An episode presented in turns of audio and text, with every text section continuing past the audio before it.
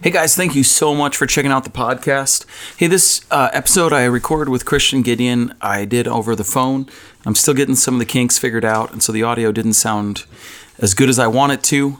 So I want to apologize to Christian because what he said is brilliant. You're going to have to give me a little grace while I get my setup figured out. But, uh, anyways, here is my interview with Christian Gideon.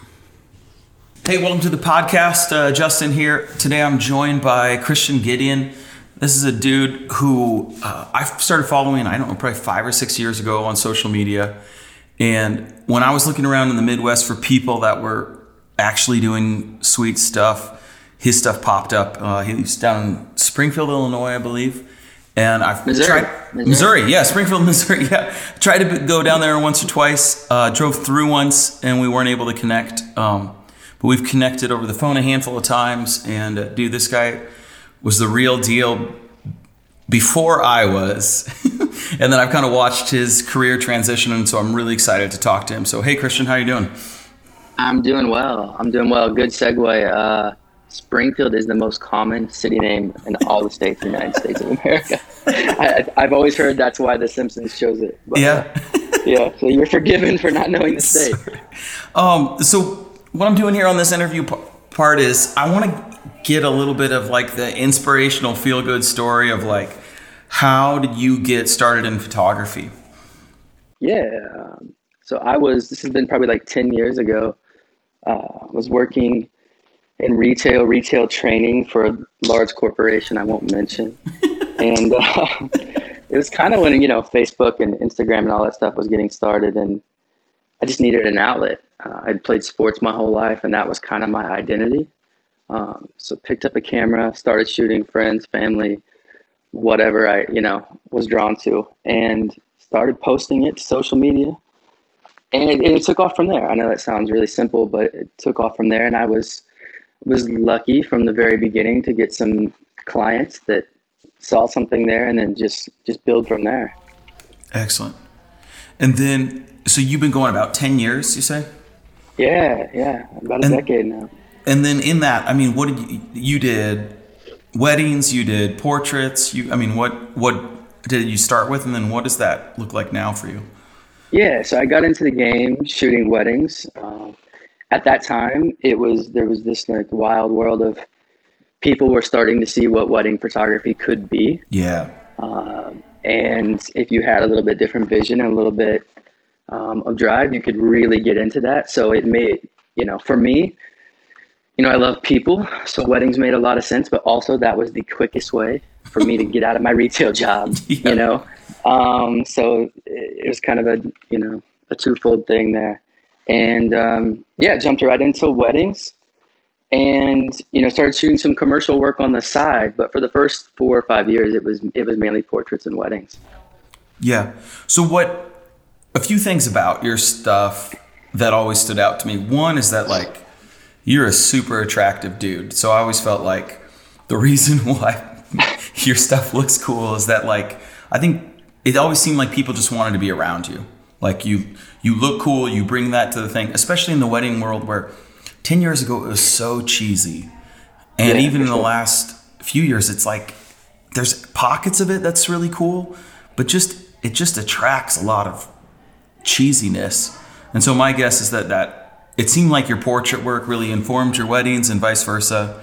And everything that I, I ever saw you do was like, oh my gosh, this is awesome. He's not doing um, church basement weddings, but he's doing these like, he just makes it look so cool.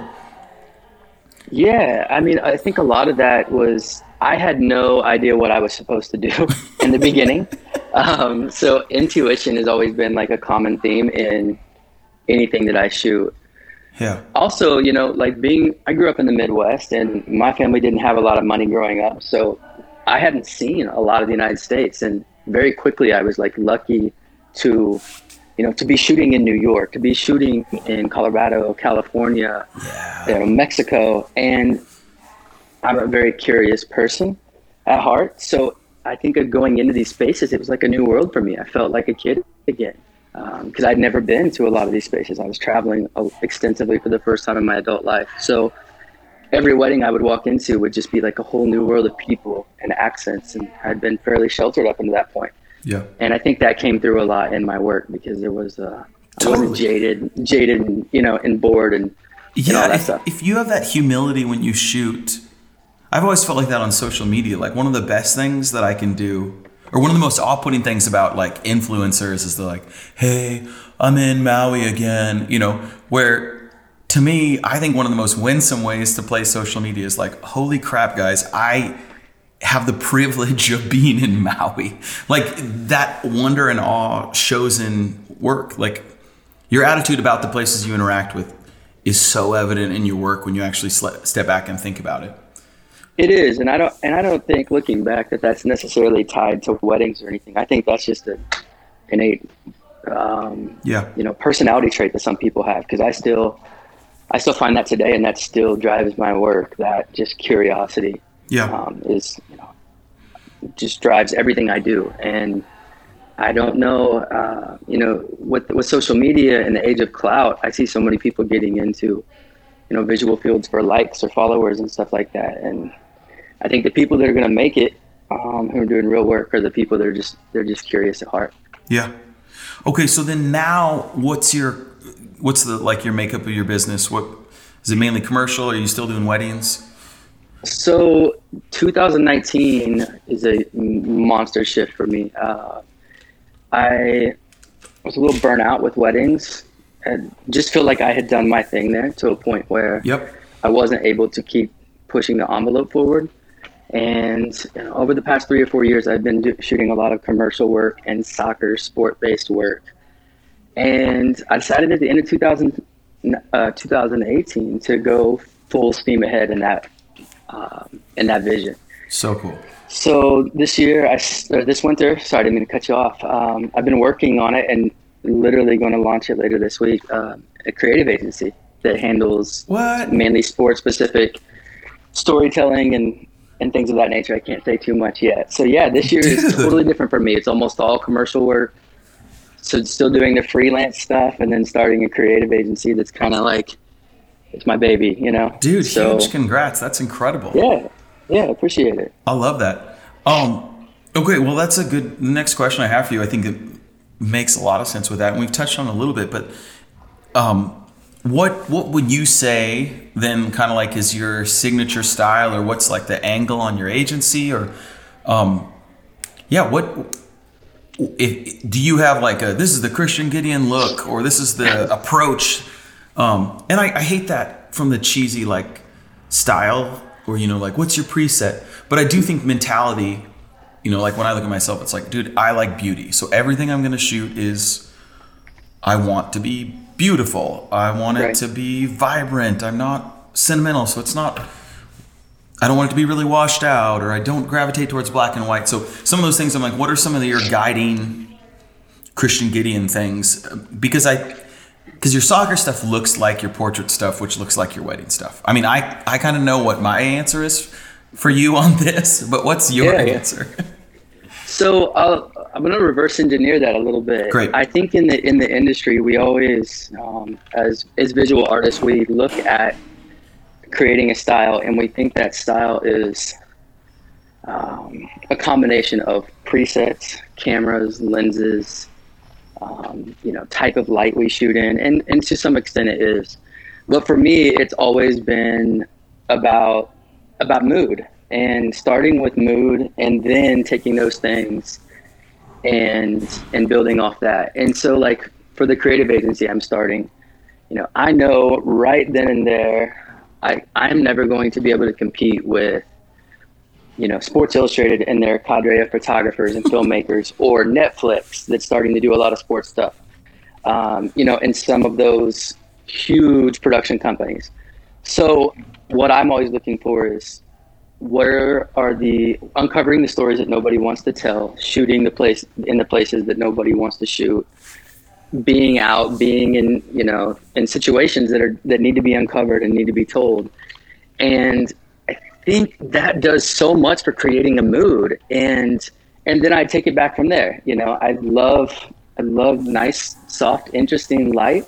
But for me, it's never really been about like gear and presets. I Good. I know that that's not what people want to hear because, you know, inevitably I get ten DMs a week about what I shot what lens something was shot with or what um, you know preset was used you know but, but I, I think a lot of it and moving forward with the creative agency and more on the on the in the video filmmaking side is just is being able to really tell a story. And that begins with light and it begins with you know the people in front of me and the camera presets and all that stuff is like the final and usually most insignificant part completely completely dude that's i mean it's like that's the thing i feel like we got to shout from the rooftops is that like you're not your preset, you're not your gear.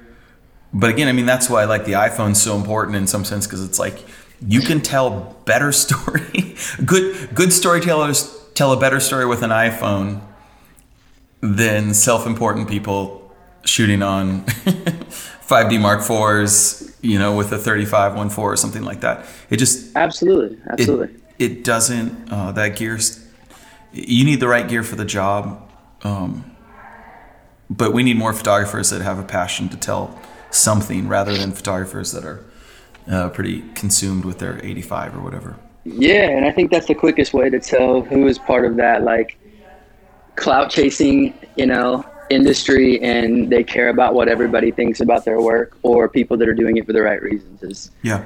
uh, you know whether you're trying to people think that if they develop a formula as in, if I use this person's camera, the same camera, same lens, if I use this preset, if I shoot in this location, you know, and the thing that you can never, you can never know what somebody's intuition is. You can never know somebody's mind, and that's that's the thing you can't sell. So in a yeah. capitalistic society, you know, nobody, very few people can sell that. And so I always, I always hold, you know, those beautiful things that, are, that come out of my head sometimes, and that the people I work with and my partners we hold those very close to the vest because in today's society, that's the one thing you can't. That's one thing you got. Someone else can't monetize. Yeah. You know.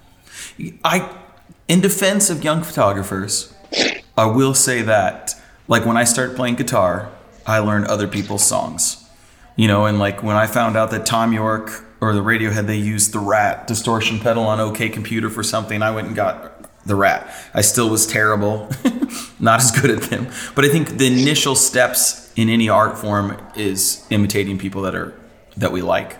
Um, you just hope that you don't have to stay in that spot forever.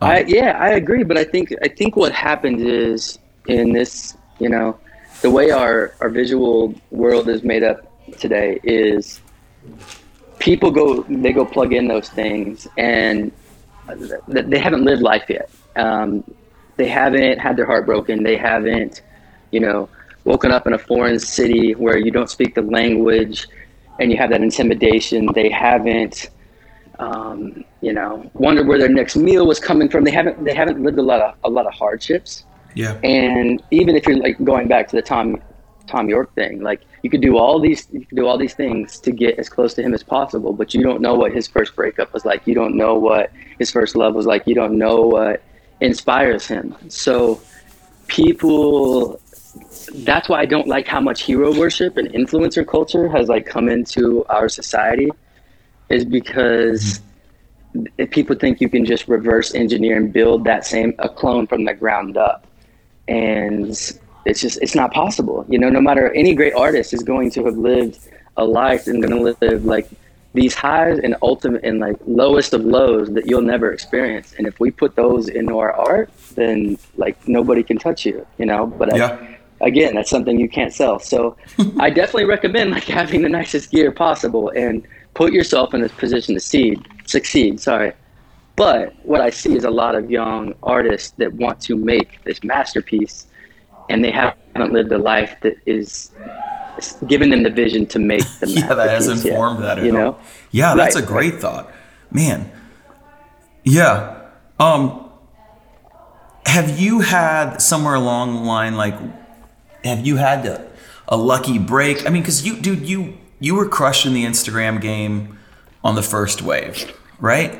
Yeah, yeah. I so, so I mean, the whole suggested user thing happened a couple times, which is kind of annoying these days now. But um, yeah, yeah, I was an early adopter for sure. So what the? I mean, the it's really interesting to kind of follow your social media trajectory because um, I don't know that you're. Yeah, I don't think that you know somebody like you was guilty of getting us where we are.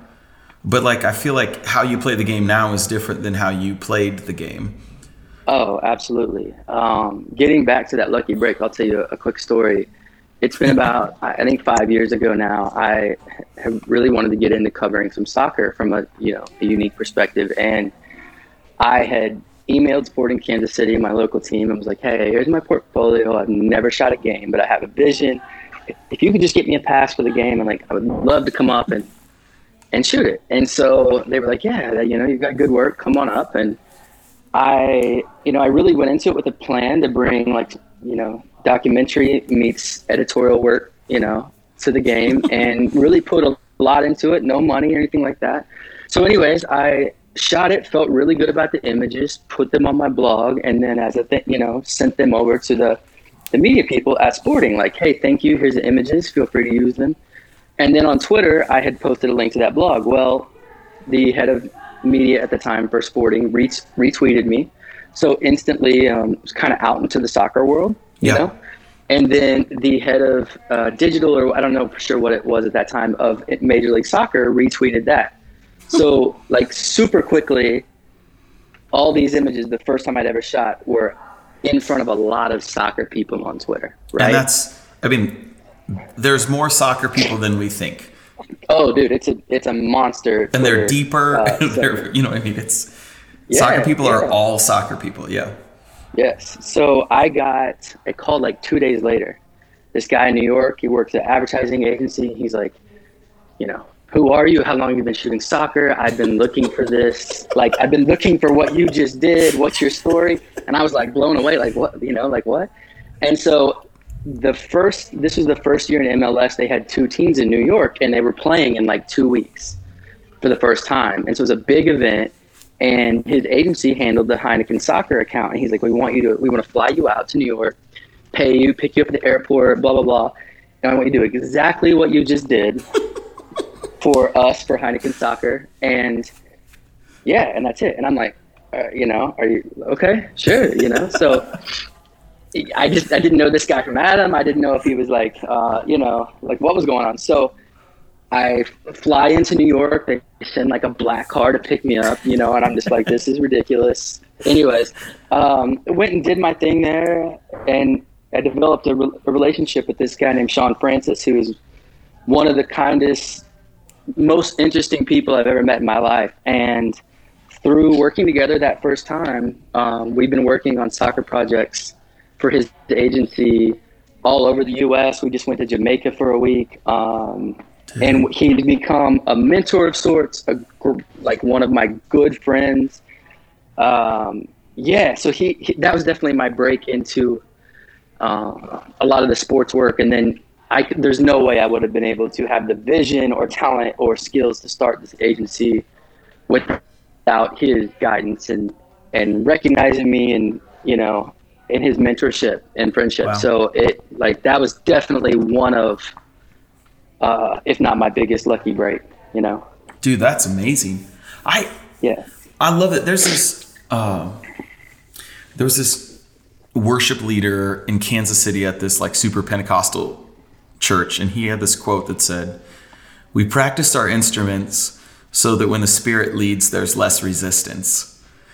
And I feel like that all the time. Where like as a photographer, we're like always practicing, getting getting better, so that like when the opportunity comes, we're not, you know, in your case, like on the field and then like, oh, uh, how how do I change the ISO or something stupid? But like it's no, so absolutely. second nature, so you're actually prepared um, and you took a risk, you put yourself out there, and then all of a sudden, like, I, what I've seen of your soccer stuff is different than the way everybody else has done it. You brought like beautiful, and I hate to use this, this just can have a derogative context, but this like hipstery vibe, like you said, mood to soccer in a way that it hasn't been, but it works so well with these dudes and these images. I mean, it's it's beautiful.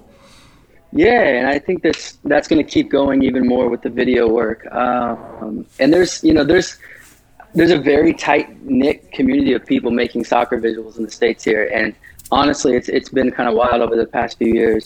you know the the four, five, six, seven people that are really making the um, like the most amazing work there. We've all like become friends because of overlap, and it's it's, it's a really neat community. Um, one thing I wanted to hit on real quick, Yeah. rewind for just a second. You were talking about the, you know, you hone your skills so when you get your chance, you know, like you can shine. And I was, long story short, I was filming a mini documentary um, on a Mexican American soccer player last year. It was my first big project like that. It ended up getting like 2 million views on social media. Like it was really great. I directed and co-shot it.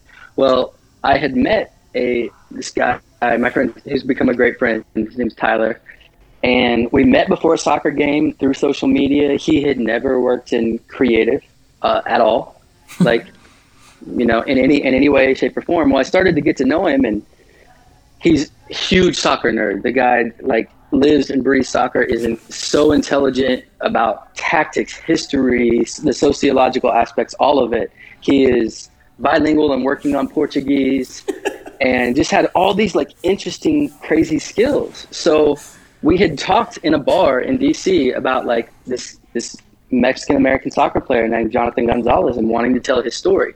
Well, through a weird connection with Sean, who I mentioned earlier, I had an in with his with his people. So we pitched them. You know, we want to tell we want to do this this documentary, and I, you know, we brought Tyler in the whole time, and right before we were leaving to go film like the Mexican national team and all this big stuff, Tyler called me and he's like, "Dude, I don't know if I can do this." He's kind of having that like freak out moment, you know, like I've never worked in creative, and you're asking me to produce and and interview and like speak, you know, all these different things for this documentary that's going to go live on like on the internet and going to be a, a big deal. And I, I told him that I was like, dude, you, you know, yeah, you've never worked in creative, but you know this kid's story. You're the one that told me about it. You are fluent in English and Spanish, you know, which we have to have in this documentary. You're personable. You, you- you're you're all these things that like agencies or would would kill to have, you know, would Yeah. kill to have, and it has nothing to do with like did you go to art school? Like, did you, you know what I'm saying? Like, have you worked at an agency? I was like, I have, like, I need you. You are the integral other half of this.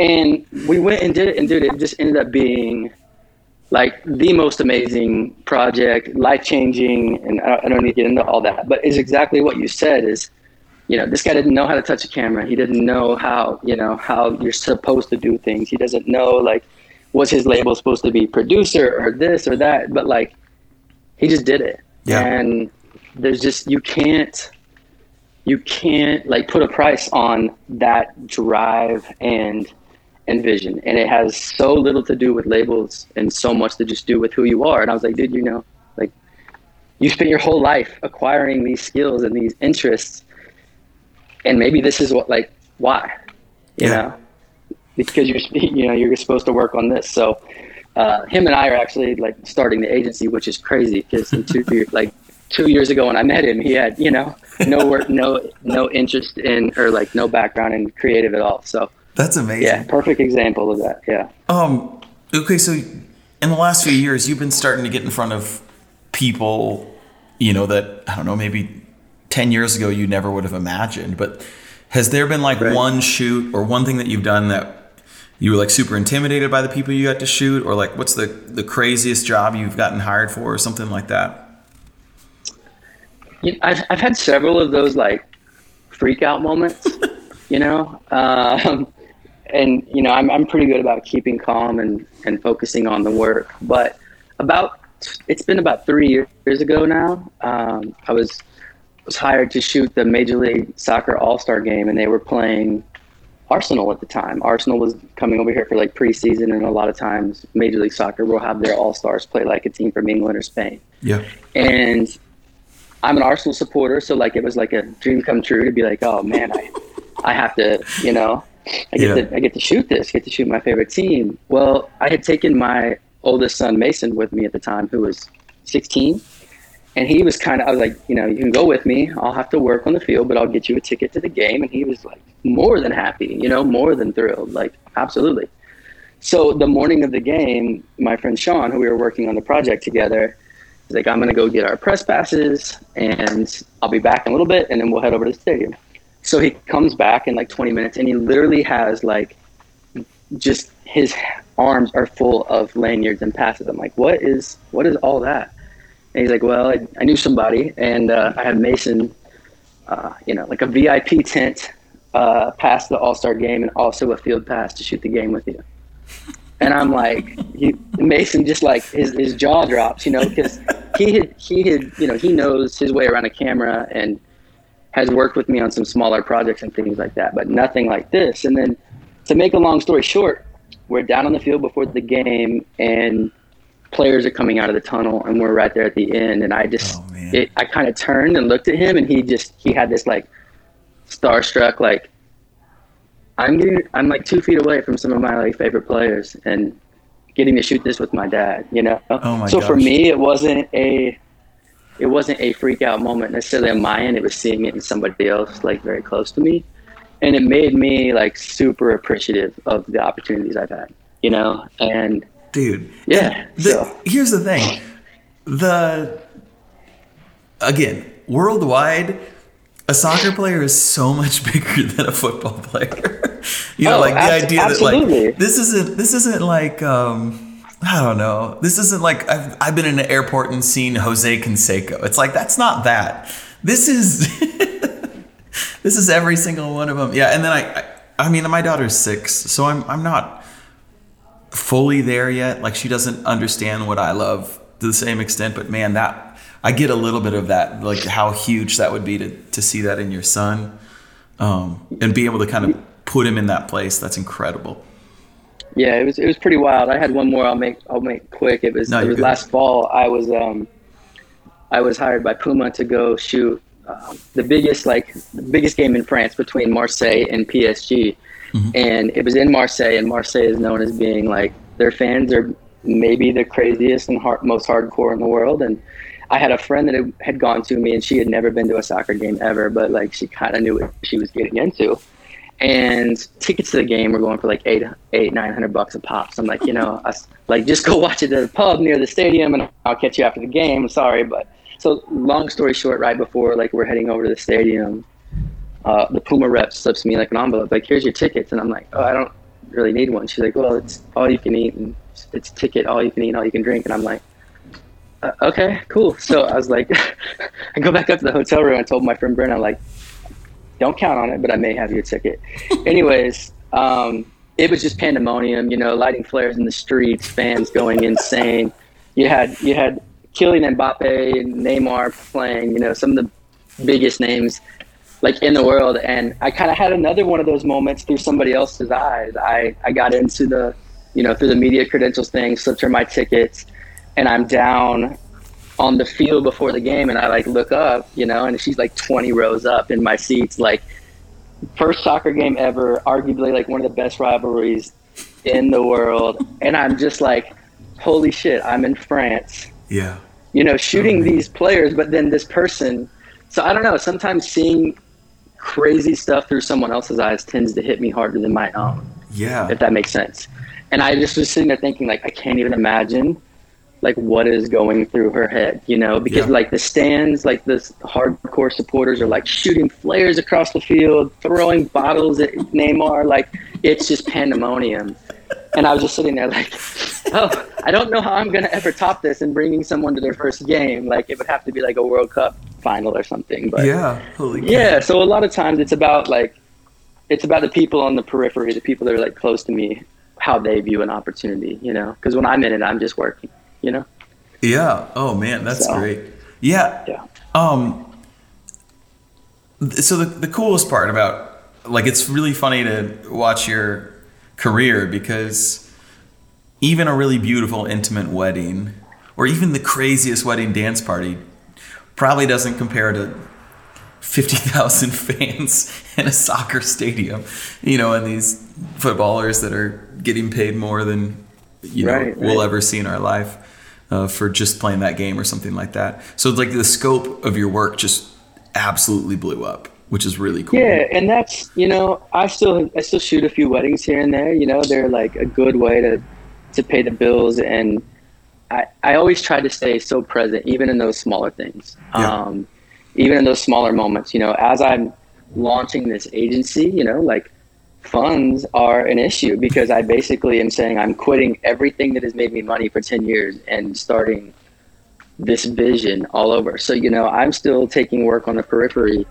and, yeah. and trying to be as, as into that and as focused when I'm there and treat it as such. But on the other side, you are right. That is, that's the whole reason I'm starting this agency is I built a skill set and built a connection base and, and have a vision. And it's like, okay, I need to, this is bigger than me now yeah. So I've brought in a few of these people that are very close to me in this world to start this thing, and so it's it's been a it's been a quicker transition than I would suggest. but I, I would if I you know if there's anybody listening that's you know starting off as a photographer, it's that would be like perfect advice is treat every assignment like it's the biggest one you'll ever have and you'll yeah. create better work and and make strong connections you know that sounds kind of corny but it's it's true. Like if you only focus on the big ones, like you're going to alienate people and you know, you're only as good as the weakest work in your portfolio. You yeah. know what I'm saying? So yeah. if you if you don't make amazing images, you know, sometimes that's more important than like the ama- like the really amazing portfolio stuff. Is you know, yeah. what how good are you on your worst day? I guess you know. So. Um, do you feel like there's any specific gear or any like tools that you'd be like, I couldn't do my job without this? It's kind of like a what's your current gear setup or products that you love, but I, I guess I'm trying to see like I we've already addressed it. It's like I don't I don't want somebody to listen to this podcast and walk away and all they got was a Christian Gideon shoots right Sony. But but is there anything that you're like, man, this is the tool that has allowed me to see it this way or yeah. So two things there. One is one is straight gear, and then one is more like conceptual. Yeah. Uh, I'm not a obsessed with shooting film, and I don't shoot film to be one of those people that says they shoot film. But over the past three years, when I'm not shooting a professional assignment, I've been shooting a ton of film because it makes me focus on image making and it really makes me go through the slow process of details and exposure Great. And a lot of those things. And having a film camera in my hands doesn't feel like work, if that makes sense. Okay. And being able to keep that passion alive to just document and just create outside of paid assignments has been amazing for me. Like okay. it keeps me fresh, it keeps me open, it keeps me, you know, it keeps my skills super sharp and sometimes that's been like a point and shoot camera. Sometimes it's been like a Contax you know like g2 like really super high end film camera. Yeah. Uh, but i very very rarely will ever take a personal image with an, a digital slr okay. i just don't. It feels that feels like work to me. And so yeah i highly recommend you know even if it's um you know like disposable point and shoots like figure out tools you know, if anybody's listening, like figure out tools that make you excited to create and that challenge you. And for me, sometimes digital cameras don't feel that way. You fair. know what I'm saying? Totally. Fair. Um, I just sold my the, G2. Dang it. oh, dude, I, I love that camera. I sold mine too, just because I couldn't justify. Honestly, I'm too hard on gear, and that thing looks like a Porsche, and I'm like, I this is gonna be broken, and you know, so. Um, but on the other the other thing there, this is more conceptual, but and I've learned this in starting the agency. Like, I'm an ideas person. You know, I'm serving as creative director in this in this journey. I have ideas for days, but what I've learned is the other people in this agency bouncing these ideas off them, they get they go from good to great, like really quickly.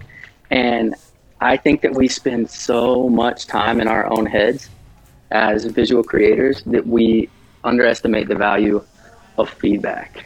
And if you look at um, the way our society is set up, everything is it just it gears you to be even more in your own head. I'm going to take an image, I'm going to post it to social, and then judge myself off the likes. Well, I totally like do not care what anybody on social media thinks.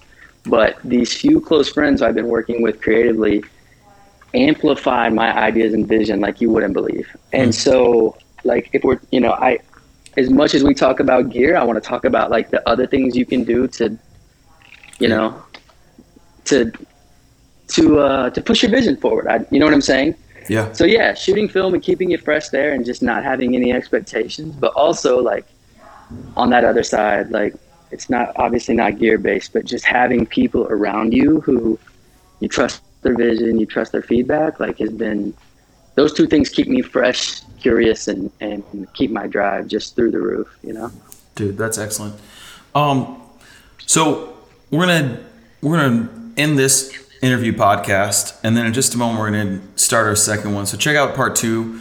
Um, part two, I want to dive in on kind of finding your knee niche. I'm gonna say niche mm-hmm. because when I people say niche, I want to punch. I them. usually say niche, but I've also struggled with how to pronounce this word. So I, let me know if you ever. I think niche sounds so pretentious, but it does sound correct. So I'm gonna say I use niche in meetings, and I yeah, use niche exactly. when I'm having conversations. exactly. Right. So finding your niche, and then I I think that you're somebody that, um, from what I have heard, has really fought to uh, do the self work um, and understand social media and kind of the poison in it. So I want to address uh, social media with you as well. So uh, if you're listening, check out part two.